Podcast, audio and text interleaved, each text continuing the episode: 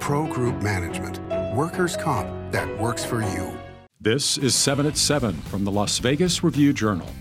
Good evening, I'm Jen Ah. Thank you for joining us for seven at seven p.m. on this Tuesday, February sixteenth. Now let's get started with your top story, sponsored by Carnegie Heights.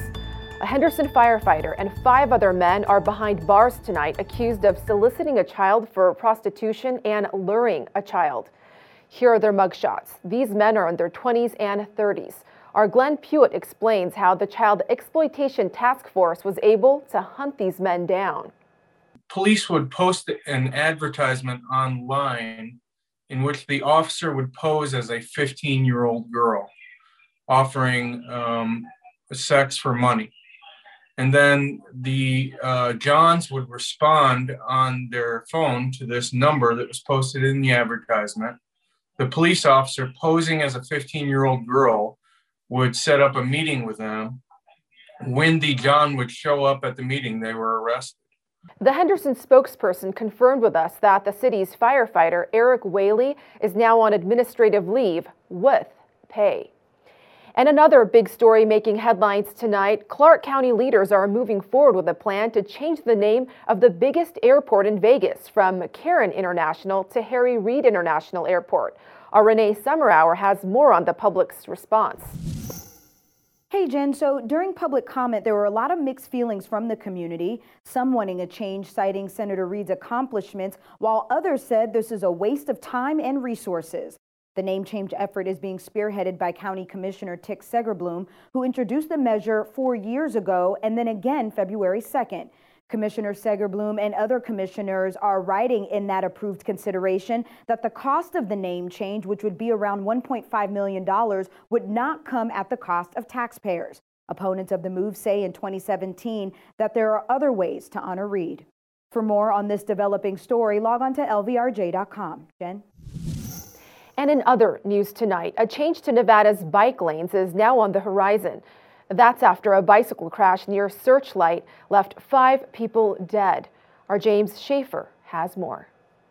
The Clark County Commission voted on Tuesday on a new ordinance that amended county code. The ordinance would remove the requirement for cyclists to have bells on their bikes and assert their right to ride in travel lanes as long as they travel at appropriate speeds. This new ordinance comes on the heels of the December tenth fatal bicycle crash near Searchlight that killed five. Since the crash, groups have been encouraging awareness to the lives lost in bicycle-related fatalities with billboards along Nevada highways and memorials. Patry Trill, co-founder of Ghost Bikes Las Vegas, said the ordinance is a good start at clarifying some of the gray areas surrounding bicyclists, and said he is hoping to see more reminders to drivers that cyclists are allowed to be in travel lanes. Now it's time for your weather, sponsored by Michael Gaughan's South Point Hotel, Casino and Spa. Today is looking to be a pretty windy day with gusts reaching about twenty miles per hour coming in from the northwest. Although this is still mild compared to the seventy-three mile per hour wind gust we experienced over the weekend.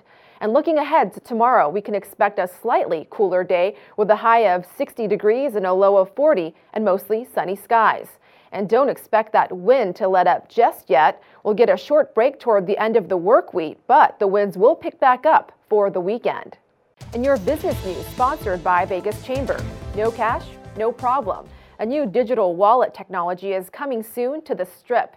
Here's a look at the digital wallet program that could be available by this summer here in Las Vegas. Boyd Gaming Corporation and Aristocrat Technologies are working together on this service, which would allow customers to use their smartphones not only at casinos, but also at restaurants and hotels. Sports, sponsored by Scenic Brewing Company. Raiders owner and now Las Vegas Aces owner Mark Davis is planning to build his new team a training facility in West Henderson. The facility will be located on Raiders Way between the Raiders headquarters and the Raiderettes facility in Matter Park. The fifty thousand square foot facility will house the Aces practice facility, offices, training room, and lockers. Davis recently spoke to the Review-Journal and said having a new facility for the Aces was a key point in him purchasing the team. I wasn't going to do it unless we could find a home for them, a permanent home. Um, right now, you know, they practice at U N L V. Uh, their offices were at M G M. You know, they were pretty spread out. So it was very important to me that if, in fact, uh, I was going to take over the team, that I wanted to make sure that I gave them a home that would be three sixty-five, twenty-four seven. With this sports betting update, I'm Cassie Soto. We are about a month away from the start of March Madness, and top-ranked Gonzaga and number two Baylor have separated themselves from the rest of the college basketball field. Gonzaga is the plus two fifty favorite at William Hill to win the N C double A tournament, while Baylor is the plus three fifty second choice. Will Gonzaga or Baylor win the national title? Bettors can wager on that prop at William Hill, where no is a minus one forty favorite and yes is a plus one twenty underdog. And in your entertainment news, entertainment sponsored by Las Vegas Motor Speedway. For those of you who enjoy the nightlife and day life, we have some exciting news for you. Our Johnny Katz explains. Hakkasan Group's nightclubs are flickering back to life on March fifth with the opening of Omnia at Caesar's Palace and Wet Republic at M G M Grand. There's going to be reduced capacity for both of those clubs. And on March twelfth, Liquid Pool Lounge at Aria is also reopening. Again, they're obeying all COVID restrictions, but the nightlife and day club atmosphere in Las Vegas is coming back. In more entertainment news, the show must go on at the Westwind Las Vegas Drive-In.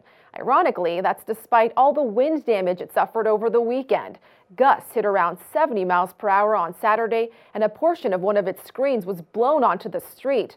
Now, looking on the bright side, the drive-in posted on its Facebook page that the damage means at least, quote, we get a new screen soon, end quote. For now, there are still five other screens operating. And in your health news, sponsored by four M Dental, love your smile again.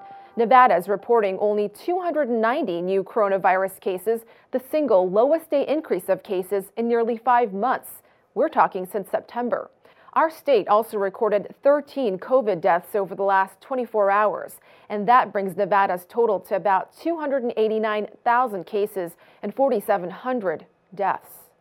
And in your lifestyle news, sponsored by Get Healthy Clark County, Reverend Joseph Guy had opened a church last year just as the state began to restrict mass gatherings due to the pandemic. The Reverend says the plan had been to hold a live service last Easter. However, when it was eventually canceled, the church never recovered. Now he has announced that Open Arms Community Church will host its last service on February twenty-eighth.